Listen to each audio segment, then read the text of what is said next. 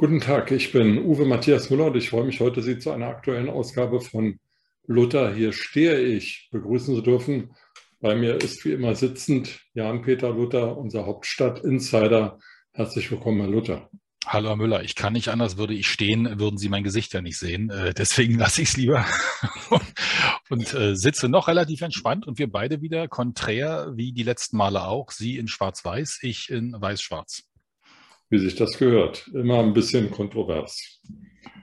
Lieber Luther, am 18. Oktober 1989 vermeldete ADN, die Ostdeutsche, die DDR-Nachrichtenagentur, dass äh, Erich Honecker, der Staatsratsvorsitzende, Vorsitzende des Verteidigungsrates und Vorsitzende der SED, zurückgetreten sei. Sein Nachfolger wurde Egon Krenz.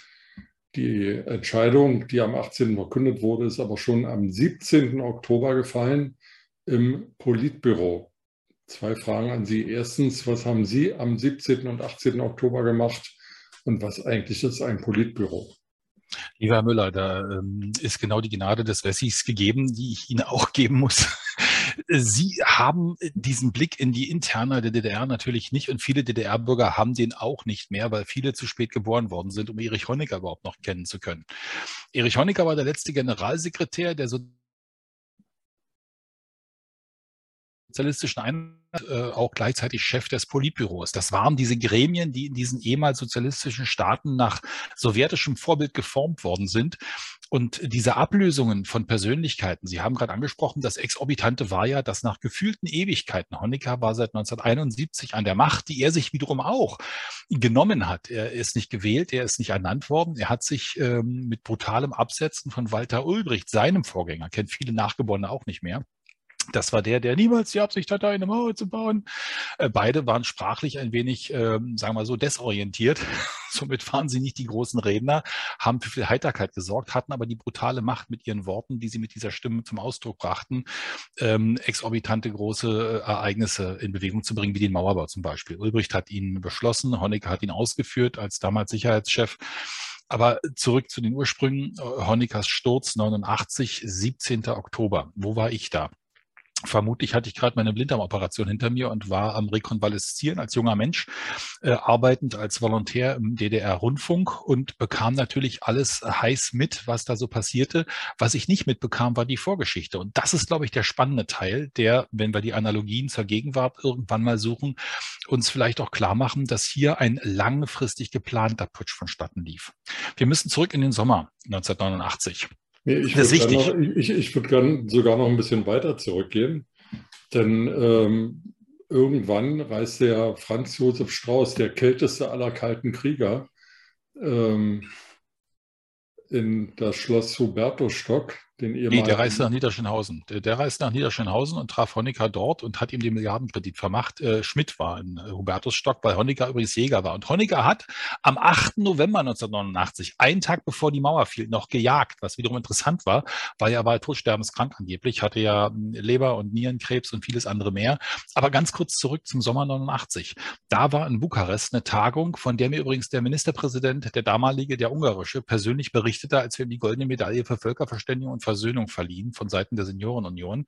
Er war nämlich Teilnehmer dieser Runde 89 und berichtete, dass Honecker sehr gelbem Gesicht sehr krank abberufen worden ist. Aber diese Bukarester Runde der äh, RGW und ähm, die, oder osteuropäischen Staatschefs, äh, die hat den Fall der Brezhnev-Doktrin beinhaltet. Das hieß, dass quasi Brezhnev damals ja sagte, also wer einmal sozialistisch war, bleibt es immer. Und äh, Gorbatschow, der Nachfolger, sagte in Bukarest, Leute, äh, jetzt macht ihr alle euers. Äh, jeder, der will, kann freie Wahlen abhalten und ihr seid alle eurer eigenen Herren äh, mächtig und und Gewalt. Ihr könnt also tun, was ihr wollt, so ungefähr. Honecker bekam das gar nicht mehr so richtig mit. Der wurde krank abgeflogen, ist dann in die Charité gekommen. Man stellte da eine Nierenerkrankung fest, nahm da einen kleinen Tumor raus, äh, sagt ihm aber nicht, dass er wesentlich kränker ist, als er eigentlich glaubte und äh, verschwieg ihm das also aus Angst, äh, es könnte da Probleme geben. Honecker war also eigentlich schon ziemlich angeschlagen. Honecker war krank, war auch bis September gar nicht mehr im Politbüro. Das wiederum ist sozusagen, das ZK der SED hatte 206 Mitglieder, zentrale Komitee. Das war sozusagen das Abnickorgan der obersten SED-Eliten, der Parteisekretäre aus den Bezirken und so weiter und so fort. So das war wiederum ein so großes Parteitag. Hm, naja, Parteitag, CDU-Parteitag, der CDU-Parteitag hat 1000 Leute, die legitimieren.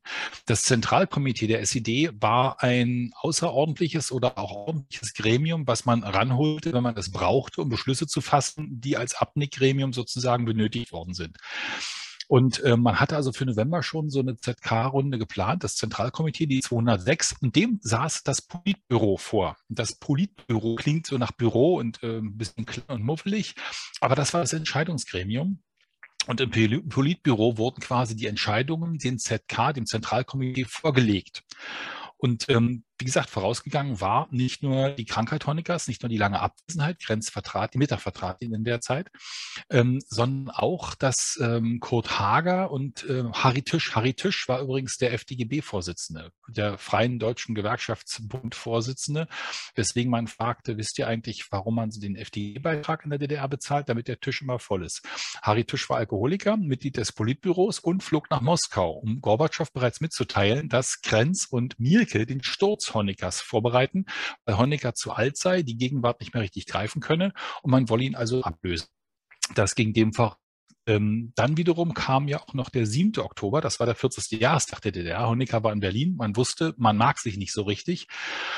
Und nachdem also alles vorausgegangen war und ähm, Honecker also ähm, allen Glückwünsche und gutes Gelingen wünschte, Quatsch, Entschuldigung, Gorbatschow wünschte den in Moskau ihn fragenden äh, Glück äh, und ähm, Fortune bei ihren Aktionen, was für die äh, Meuterer und Akteure, die analog zu Honecker 71 Ulbricht abgeschossen, äh, jetzt äh, Honeckers Sturz betrieben. Man setzte also eine ZK-Sitzung an für November, musste die aber nach den äh, Ereignissen am 7. Oktober in Berlin, die Gorbi-Gorbi-Rufe und das Gärende, nachdem auch die ungarische Grenze bereits Richtung Österreich auf war, hat man also die Sitzung vorgezogen. Am 17. traf sich also das ZK Haupt, äh, nicht das ZK, das Politbüro vor dem ZK am 18. Hauptthema war Besetzung des Politbüros. Also hat man quasi dort die Thematik schon, wie kann das Politbüro verjüngt werden, was könnte man tun? Und Honecker fragt am Anfang obligatorisch, ähm, ja, gibt es noch Vorschläge zur Tagesordnung? Da meldete sich jemand und sagte, ähm, ja, äh, ich möchte den Tagesordnungspunkt Ablösung des Generalsekretärs noch auf die Tagesordnung setzen. Das war, glaube ich, Willi Stoff oder Horst Sindermann, also die Nummer zwei oder Nummer drei, der auch involviert war in den Putsch. Honecker nahm dies relativ ungerührt, berichten jedenfalls die Quellen zur Kenntnis, da niemand anders dagegen opponiert, war Honecker klar, das muss abgesprochen sein und nahm den Tagesordnungspunkt auf. Dann sprach alle der Reihe nach äh, und sprachen sich alle gegen Honecker aus, wobei auch ähm, übrigens Ablösung von Erich Honecker als äh, Generalsekretär des ZK der SED, also des Zentralkomitees, der Vorsitzende, also des am nächsten Tag tagenden Entscheidungsgremiums von 206 Leuten. Dann kam noch dazu, dass ähm, äh, Schabowski, Berliner SED-Sekretär, ihn auch als Chef des Verteidigungsrates und ähm, Chef des Staatsrates abschaffen wollte. Der Staatsrat von Ulbricht gegründet als Ersatz für den toten Wilhelm Pieck, der als Präsident nicht mehr nachgewählt wurde, also er selber nicht, aber das Amt wurde nicht mehr besetzt. Man hat einen Staatsrat gebildet, um damit die Macht alles in eine Hand zu bekommen. Und äh, diesen Staat, diesem Staatsrat saß Erich Honecker ja auch vor. Also diese drei Positionen, Generalsekretär ZK, Staatsrat, das Regierungs- und äh, Führungsgremium aller Präsident und den Nationalen Verteidigungsrat, also das äh, Zugriffselement für die Armee und für die Sicherheitsorgane wie Staatssicherheit. Das wollte man ihm auch wegnehmen. Nachdem alle sich ausgesprochen hatten und sich alle gegen Honecker ausgesprochen hatte, kam es also dann zur Abstimmung und im Politbüro wird immer einstimmig abgestimmt. Das heißt also, dass Honecker, als der Antrag kam, selbst seine eigene Hand für seine eigene Entmachtung hob und damit sich selbst absetzte. Das war absurd, aber er wusste, er hat eh keine Chance. Wenn rundherum sich alle einig sind, ist das eh schwierig.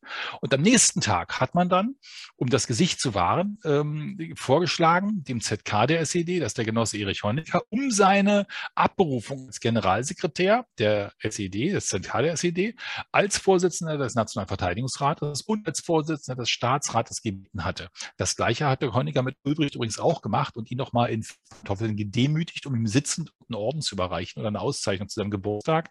Das gleiche ging ihm jetzt genauso, aber er war kräftemäßig schon so ausgezehrt, dass das gar nicht mehr ging. Ablöser war Egon Krenz, in den alle ihre Hoffnung setzten, aber auch Krenz kam zu spät. Den Rest äh, kennen die Geschichtsbücher, Sie wahrscheinlich auch. Und Nemeth, der ehemalige ungarische Ministerpräsident, sagte mir jetzt, Sindermann oder Stoff, einer von den beiden, der Honecker dort vertreten musste in Bukarest bei diesem Treffen, null Ahnung, null Kompetenz, null Weisungsbefugnis hatte. Und wenn also ein Staatschef damals dann abberufen worden ist wegen Krankheit, war dieses Land quasi, weil alle anderen, die ersatzweise da waren, nichts sagen, nichts tun, nichts entscheiden durften, ohne eventuell geköpft zu werden. Also eine sehr spannende Geschichte damals, äh, wie diese Abberufung stattfand. Sehr organisiert, sehr vorbereitet, sehr nachvollziehbar. Und Mielke soll in diesem Politbüro-Gremium noch Honecker angebrüllt haben. Wenn er also nicht zurücktreten würde selbst und seiner eigenen Entmachtung zustimmen würde, dann würde er kompromittierende Unterlagen, die er schließlich hätte, gegen Honecker rausholen und veröffentlichen. Also so war die Situation. Mielke wiederum nicht wissend, dass er wenige Tage später selbst diesen Gang gehen müsste.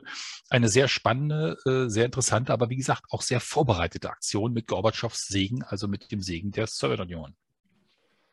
Lieber Luther, ich habe Sie diesmal nicht unterbrochen, weil Sie nicht nur sehr leidenschaftlich, sondern auch sehr mit Hintergrundwissen und Detailwissen befrachtet uns nochmal mitgenommen haben in die Tage, in die Oktobertage 1989 ich würde aber dennoch gerne einen Blick werfen auf die Zeit davor, zusätzlich noch einen Blick werfen auf die Zeit davor und schauen, wie es überhaupt zu diesem 17., 18. Oktober kommen konnte. Also Sie haben bereits den 7. Oktober genannt, diese merkwürdigen 40-Jahr-Feiern der DDR mit den Demonstrationen und den Gorbi-Gorbi-Rufen. Sie haben die Tagung in Bukarest, in Bukarest genannt im Sommer 1989, äh, als äh, Honecker schon sehr krank war und irgendwie die DDR als Machtfaktor im Ostblock paralysiert wirkte.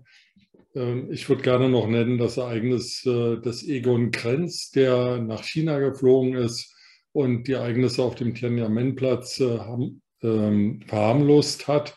Ich würde gerne nennen den Milliardenkredit, den Franz Josef Strauß eingefädelt hatte, um die DDR ökonomisch überhaupt über Wasser halten zu können, was ja auch die DDR-Bevölkerung mitbekommen hat. Ich würde gerne nennen die extrem schlechte Versorgungslage, die Ereignisse der Fluchtbewegung im Sommer 89 über die äh, deutsche Botschaft in Prag und über Ungarn, wo Tausende, Zehntausende von DDR-Bürgern der DDR den Rückkehrten und ähm, die DDR-Regierung ja auch die Leute dann ausreisen ließ aus Ungarn über, äh, über Österreich, über Dresden in die Bundesrepublik Deutschland.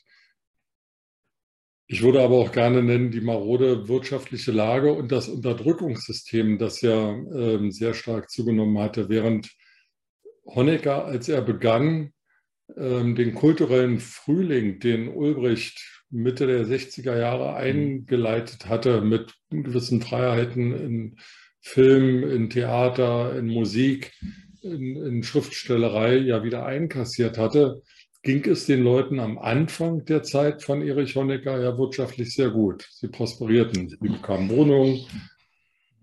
Sehr gut würde ich nicht sagen, aber muss ich auch naja, also im Vergleich, im Vergleich es, es änderte sich. Ja.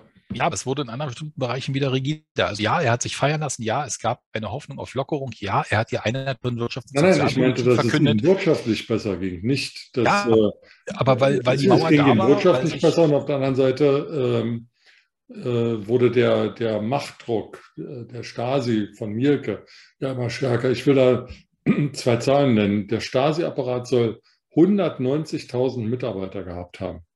Ja, nicht für eine, für eine das, waren, das waren das für eine Bevölkerung die, von äh, inoffiziellen. Ja, alle zusammen. Für eine Bevölkerung von 17 Millionen. Die Gestapo im Dritten Reich hatte keine 30.000. Das waren aber alles fest. Sie müssen wiederum, wie gesagt, die, die IMs, die sogenannten inoffiziellen Mitarbeiter, also das Heer von auch Parteisoldaten, die quasi äh, in der SED verpflichtet waren, den Sicherheitsorganen Auskunft zu geben. Ja. Jeder Reisekader, mein Vater war Reisekader, jeder Reisekader, der ins West, in den Westen fuhr, musste danach sogenannte Reiseberichte abgeben in seiner jeweiligen Firma, Institution. Jedem, der reiste und diese Reiseberichte seiner Firma, Institution, Institut, Forschungseinrichtung übergab, war klar, dass diese Reiseberichte nicht nur von seinem Vorgesetzten gelesen werden, sondern wahrscheinlich nicht weiter an die Staatssicherheit gegeben wurden. Damit wurde der Autor teilweise als IM tituliert und damit haben sie die Nummer mit 190.000 schon beisammen. Also die ja. Hintergründe muss man kennen. Aber sie haben vorher alle Sargnägel aufgezählt, die quasi zum Sturz der insgesamt führten. Und diese kurze Tauphase, diese Hoffnung auf Honecker 71, die 73 bei den offenen äh, Weltfestspielen der Jugend und Studenten in Berlin Hoffnung hatten nach dem Motto, jetzt wird's offen, jetzt kommt die Welt zu uns, wir sind weltgewandt und offen.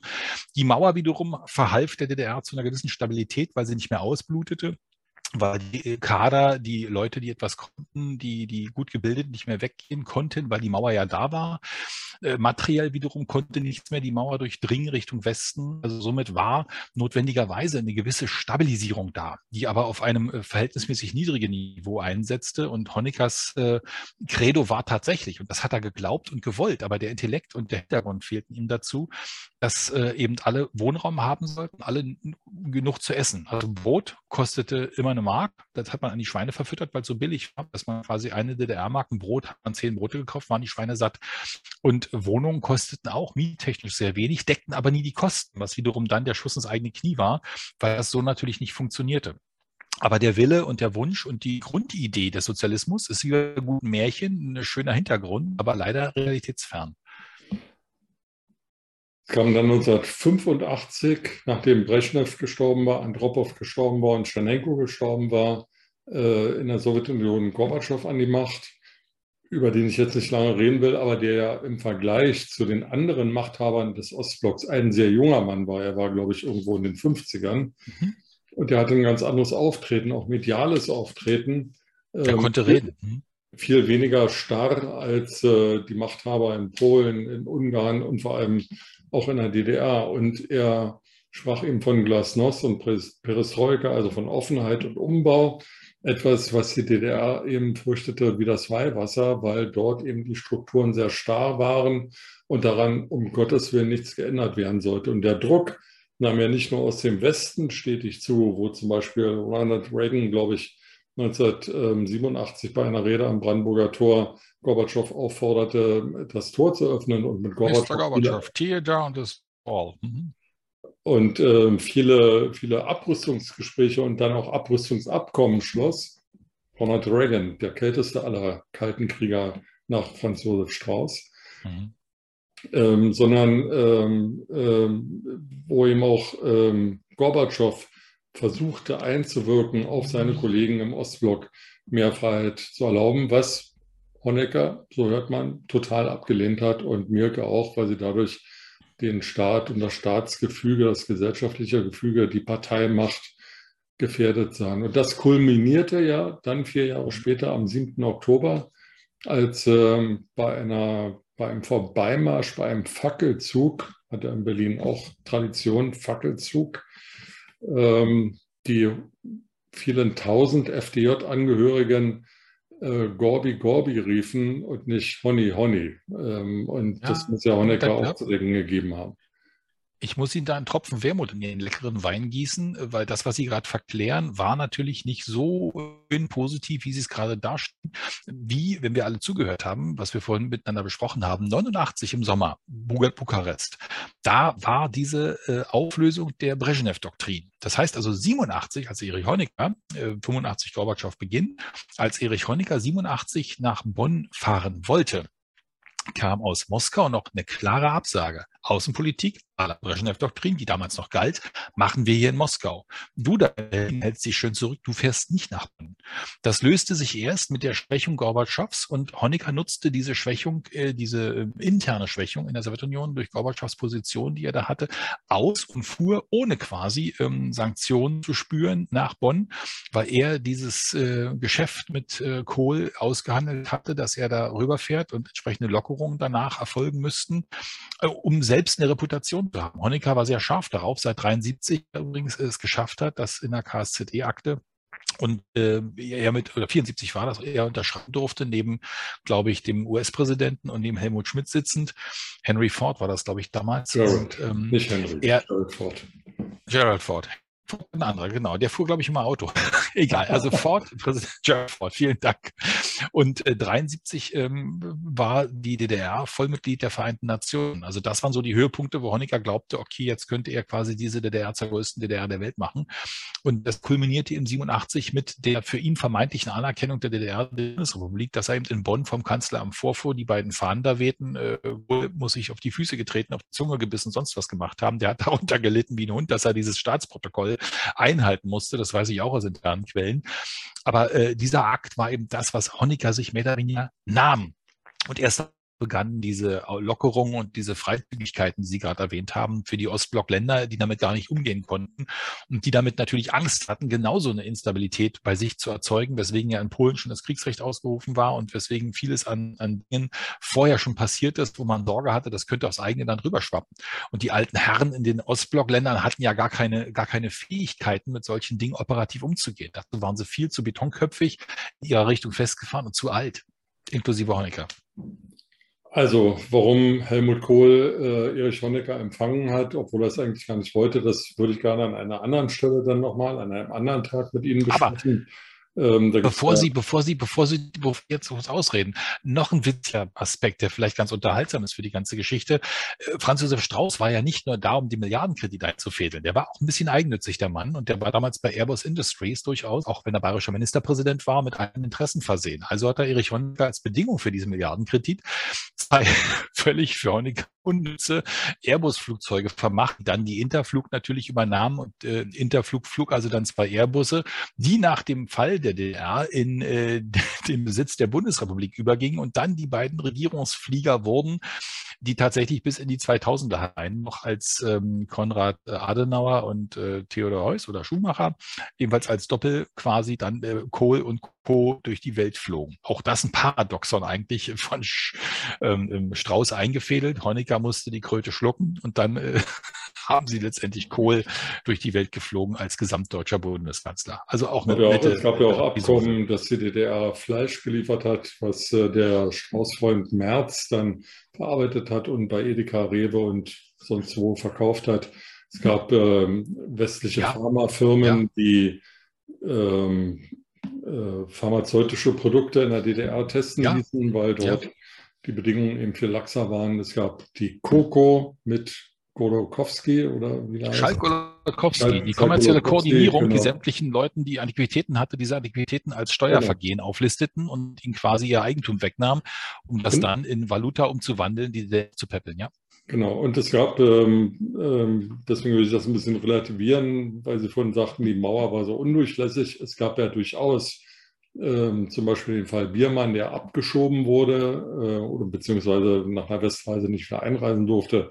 Es gab die Häftlingsfreikäufe pro Kopf, glaube ich, 40.000 Mark wurde da von Westdeutschland für politische Häftlinge oder für, für Leute, die. Aber die Durchlässigkeit, Darf ich, die Durchlässigkeit der Mauer bestimmt Nein, die DDR. Das bedeutet aber, jeder Häftling, der freigekauft wurde, hatte ja eine Freundin, einen Freund, einen Vater, eine Mutter, eine Schwester, sonstige Verwandte. Und das wurde ja bekannt, dass sie auf einmal weg war. Erst war er im Knast und dann war er im Westen. Und das unterminierte ja alles die Glaubwürdigkeit des freien Sozialismus und die, ja, These, ja. vom, die These vom antifaschistischen Schutzfall. Lassen ja. wir uns bei Erich Honecker jetzt einen Cut machen und nur einen abschließenden, Nein, doch, letzte, ein, letzter einen Spaß abschließenden noch. Satz von mir, dass der Mann, bitte? Die, letzter Spaß noch. Dieses Buch wiederum ist das Produkt von Robert Murdoch. Äh, es ist eine Biografie von Erich Honecker, die er selbst 1981 schon veröffentlichte, wo er noch mitten an der Macht war, also nicht aus meinem Leben, äh, dem Motto Memoiren, sondern er hat das Ding tatsächlich ähm, geschrieben und hat das im Westen verlegen lassen, weil Robert Murdoch ihn äh, haben wollte und hat ihn geködert nach dem Motto, naja, Brezhnev hat ja auch seine Memoiren bei ihm verlegt und Helmut Schmidt und andere westeuropäische Führer würden das auch tun. Und das schmeichelte Erich Honecker Amerika und deswegen hat er diesen, diesen scheußlichen Wälzer geschrieben. Und jeder der DDR wunderte sich, was das soll. Keiner hatte ihn. Ich habe ihn antiquarisch erworben, um nochmal reinzugucken. In der Retrospektive ist das Ding durchaus interessant. Damals hat es bedrohlich aus jedem Bücherladen geguckt. Also Hubert Murdoch wäre auch nochmal ein anderes Thema. Ähm, ja, aber das hängt alles schön zusammen. Ja, genau. So, Lassen wir uns damit abschließen, dass wir feststellen, dass Honecker nach dem Sturz der DDR auch Korruption vorgeworfen wurde. Sie haben seine Jagdleidenschaft beschrieben, seine verschiedenen Sitze, die er hatte, Wandlitz. Man kann über alles streiten, ob Wandlitz jetzt wirklich seriös, äh, nicht seriös, luxuriös war. Aber er war eben nicht so puritanisch, wie er nach außen hin tat. Auch seine Maßanzüge und alles, was er so hatte. Kommen wir jetzt zu Wladimir Putin. Der Mann ist seit 22 Jahren in Russland an der Macht. Vier Jahre davon war er Ministerpräsident. 18 Jahre lang ist er Staatspräsident. Wladimir Putin äh, hat mehrere Kriege geführt, nicht nur den aktuellen Krieg in der Ukraine, sondern auch einen in Tschetschenien, einen in Georgien. Er hat äh, Moldawien zu einem Drittel besetzt. Er droht jetzt mit Atomkrieg. Er lässt einen, den Krieg, den er selbst als Befreiungsaktion eines unterdrückten, von einem Naziregime terrorisierten Land deklariert, gnadenlos bombardieren. Frauen, Kinder werden umgebracht, Krankenhäuser bombardiert, Bahnhöfe. Wissen wir alles. Putin soll über ein Privatvermögen von 40 Milliarden US-Dollar verfügen, sagt äh, Alexei Nawalny, der bekannteste Oppositionelle Russlands, der in einem Straflager irgendwo in Sibirien, glaube ich, sitzt. Ähm, er soll einen riesigen Palast am Schwarzen Meer haben. Soll, soll, soll, keiner weiß es ganz genau. Aber ich glaube, in großer Armut lebt Putin nicht. Er braucht weder Rubel noch Dollar noch Euro. Ihm steht ja der ganze Staat zur Verfügung. Und nun ist die Frage, ist Putin heute, Ende Oktober 2022, in einer vergleichbaren Situation, in der Honecker Ende Oktober 1989 war oder ist der viel fester im Sattel sitzend? Den Wunsch haben wir, glaube ich, alle, dass es so sei und so wäre, aber die Situation ist eine völlig andere. Es gibt kein Kollektivführungsgremium mehr, in dem ein schwacher, alter, gebeutelter Mann mit intellektuell beschränkten Fähigkeiten wie Erich Honecker damals mehr oder weniger intern zum Abschluss freigegeben von einer Großmacht, damals der Sowjetunion, mehr oder weniger auch äh, aufgegeben worden war. Das war eine andere. Darf ich, da, darf ich da kurz einhaken?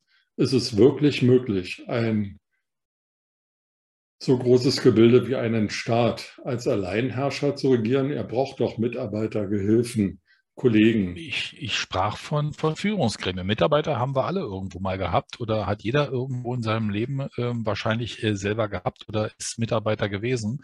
Ähm, das sind ja untergeordnete Strukturen. Ein Kollektiventscheidungsgremium, wie das vorhin besprochene Politbüro, da waren ja an einem Tisch sitzend mehrere Entscheidungsberechtigte, die mit Hand, also quantitativer Entscheidungsgrundlage, gemeinschaftlich etwas abgesegnet haben. Mit wie viel Druck passiert ist, das mag dahingestellt sein. Es gibt in, in Russland neben dem Präsidenten äh, zwar noch die Duma und den Senat, das Oberhaus, aber es gibt äh, keine, keine dem Präsidenten irgendwie vorgesetzte Institution, der er sich erklären muss. Er entscheidet, er unterschreibt, äh, er befiehlt, er ist oberster Befehlshaber. Das ist ein, eine Fülle von Macht in einer Hand, die er sich natürlich auch so zugeschnitten hat, die äh, man ja nach dem Zweiten Weltkrieg in Deutschland dem Bundespräsidenten mehr oder weniger nicht mehr zugesprochen hat, um eben diese Machtfülle, Ernennungsmöglichkeit eines Kanzlers und ähnliches, äh, was ja Hindenburg mit Hitler gemacht hatte, was man strikt vermeiden wollte. Gut, das darf alles. Ich, darf ich da aber trotzdem noch mal nachfragen? Wir haben eine Armee in Russland mit einem Armeechef. So, der bekommt zwar seine Befehle von Putin, kann ja aber auch selber Befehle geben. Wir haben einen Geheimdienstchef, der wahrscheinlich ja. mehrere Geheimdienste in Russland, aber die haben ja alle irgendwie Chefs und die können ja auch irgendwie entscheiden, ob sie die Befehle von Putin ausführen wollen sie oder nicht. Sie denken zu demokratisch. Ich glaube, diese Entscheidungsfähigkeit hat dort keiner mehr. Also so wie Sie denken, da ist jemand frei in seiner Entscheidung. Das hat äh, Putin in den Jahren davor, glaube ich, schon manifestiert, dass er die, die da sitzen in den Positionen, entweder sich so verbindlich äh, zu Gefolgsleuten gemacht hat oder aber es ist Angst da, dass sich niemand traut. Sie haben das einmal im Fernsehen gesehen, als dieser Sicherheitsrat tagte und einer der dort Teilnehmenden vor laufenden Kameras ins Stottern geriet, als er von Putin eine Frage bekam. Wie ein Schüler, der quasi vom Lehrer eine Frage bekam und seine Hausaufgaben nicht gemacht hat. Das war so offensichtlich. Die Angst äh, in den Augen dieses, glaube ich, Inlandsgeheimdienstchefs, ich weiß nicht, wer es damals war, aber da sieht man, wie die Strukturen sind. Weit entfernt sitzt der, der Oberlehrer, der Präsident, der alles weiß, alles zusammenführt, der aufgrund seiner Erfahrung im Sicherheits- und und Geheimdienstapparat genau mit diesen Methoden, wie diese Gremien geführt werden dort in Russland oder der Sowjetunion früher, hat er seinen Machtapparat aufgebaut. Aber lass mich ein drittes Mal nachfragen. Wenn der jetzt diesem Geheimdienstchef einen Auftrag gibt und mhm. der sagt, Wladimir, ich mach's nicht, was passiert denn dann? Dann ist er weg. Sie glauben gar nicht, äh, dass wiederum ja, wer, wer, auch, wer macht ihn denn weg? Der, der, Putin wird ihn ja nicht selber wegmachen. Da muss er ja irgendwelche Leute haben, die das tun. Er braucht nur einmal husten. Ich glaube, dann tun das Leute schon. Und die Oligarchen und die Leute, die letztens in den energierelevanten Institutionen durch Zufälle, durch ganz zufällige Selbstmorde, Unfälle ums Leben gekommen sind. Also da können Sie mir nicht erzählen, dass da nicht irgendwas hinter den Kulissen passiert ist, was diese Zufälligkeiten hervorgerufen hat. Und wenn diese Leute, die für diese Zufälligkeiten gesorgt haben, Putin nicht mehr gehorchen, gehorchen aus irgendwelchen Gründen, dann kann er doch nichts machen. Darf ich Sie an den 20. Juli erinnern und wie lange der Weg dahin war? 20. Juli 44. Das war nicht vergleichbar, aber es war eine kriegerische Auseinandersetzung. Man sah die Aussichtslosigkeit in den Führungsebenen der Wehrmacht und man hat sich entschieden, okay, Tyrannenmord ist wohl die letzte Möglichkeit, dieses Problem zu lösen. Und Sie wissen, wie es ausgegangen ist, wissen wir alle. Und darauf zu warten, dass das passiert in diesen Strukturen, äh, das dürfte sehr, sehr schwierig werden. Dazu ist Putin zu gefestigt, dazu sind die Strukturen zu gefestigt. Das kann man weder vorhersehen, noch kann man das in irgendeiner Form prognostizieren. Ich glaube aber auch, dass das überhaupt nicht vergleichbar war. Zwar wird ja. Hitler in der, in der Retrospektive als absoluter Diktator hingestellt, aber es gab auch andere, Führungs andere Führungskräfte im Dritten Reich, die eben an diesem 20. Juli nicht in der Baracke, in der Lagerbaracke in Rastenburg waren. Mhm. Himmler, Göring, Goebbels, ähm, Kaltenbrunner, wer auch immer. Gut, das haben wir jetzt auch. Wir haben Medvedev, der schon mal Präsident spielen durfte für eine Zeit äh, ersatzweise, der eigentlich als liberal galt. Und man sich jetzt fragt, warum er jetzt diese, diese Core-Linie fährt, ähm, ob er dich damit tarnen will, um dann, wenn die Macht in seine Hände fällt, anders agieren zu können. Äh, viele Spekulationen, aber das ist ja genau der Punkt. Wir wollen ja nicht spekulieren, wir wollen ja auf einer Wissensgrundlage versuchen, etwas zu bewerten, was wie sein könnte. Und da verliert sich es eben, weil es keine verlässlichen Informationen aus diesem Zirkel, die man in irgendeiner Form heranziehen kann. Sie haben die Spekulation über das Vermögen von Wladimir Putin ins Feld geführt seine Uhren, die er dann schnellstmöglich dann weggelassen hat, damit nicht die Spekulation über die Summe, die die Uhr gekostet haben könnte oder von wem man sie geschenkt bekommen haben könnte, eine Rolle spielen würde. Das ist alles sehr, sehr nebulös und für uns schwer zu beurteilen oder ähm, zu prognostizieren, was passiert. Je länger aber dieser ähm, Krieg in der Ukraine anhält und je weniger die Erfolgsaussichten für ihn positiv sind, desto mehr Druck wird er intern bekommen, ähm, diesen Weg, den er gegangen ist, in irgendeiner Weise zu einem entweder erfolgreichen zu machen für ihn ähm, oder aber einen Weg, einen Ausweg zu finden, mit dem er sein Gesicht noch wahren kann. Und das wird eigentlich fast ein Ding der Unmöglichkeit, wenn man den Ist-Zustand jetzt bewertet. Und das macht Putin noch unberechenbarer und die Situation noch gefährlicher. Wie alt war Honecker, als er 89 gestürzt wurde? Er war hoch in den 70ern und ist mit 81 gestorben. Also das ähm, ist dann auch eine Situation, er war sehr krank und angeschlagen und äh, war gesundheitlich dann wirklich nicht mehr in der Lage. Deswegen hat man die Gerichtsverfahren ja auch eingestellt, äh, 92 gesagt hat, die dauern mindestens vier Jahre oder zwei Jahre, Entschuldigung, zwei Jahre würden sie dauern. Und es ist nicht absehbar, dass äh, Honecker das noch erleben würde. Deswegen hat man den Aspekt der Menschenwürde bei der Verfassungsklage, die Honecker dann einreicht, gegen das Verfahren für ähm, maßgebend gehalten und hat gesagt, okay, es ist den Menschen auch äh, würdevoll zu sterben zu, zu billigen und hat dann das Verfahren tatsächlich eingestellt. Und äh, tatsächlich ist er 93 dann äh, im, im, März äh, nach Chile zu seiner Frau geflogen und ist im Mai 94 dort verstorben. Die letzten Monate wurden auch künstlich ernährt. Also er ist wirklich dann ähm, sehr schnell verstorben. Ja, schön gewesen, wenn die DDR-Justiz den vielen ähm, Verurteilten das gleiche Maß an Toleranz und Menschlichkeit hätte angedeihen lassen, dass die westdeutsche Justiz, damals schon dann die gesamtdeutsche Justiz, ähm, Erich Honecker angedeihen ließ. Aber auch das ist vielleicht nochmal ein Thema, das wir an anderer Stelle behandeln, ob denn die bundesdeutsche Justiz überhaupt berechtigt war, den ehemaligen Staatschef eines fremden Staates ähm, da vor Gericht zu stellen. Man hat ja, das hat man ja genau nach DDR-Gesetz dann gemacht. Man hat ja genau das nicht gemacht, dass man sagt, man versucht nicht die, die bundesdeutsche äh, Gesetzgebung dort anzuwenden und hat sich sehr sensibel versucht, damit auseinanderzusetzen. Und das zeigt, glaube ich, auch die Größe oder die, die Fähigkeit der westdeutschen äh, Justizstrukturen ähm, im Verhältnis zu der gerade von Ihnen erwähnten DDR-Zeit. Also die Größe, die wir hatten, zu sagen, okay, er darf in Würde sterben. Es steht ihm zu, egal was er vorher getan hat.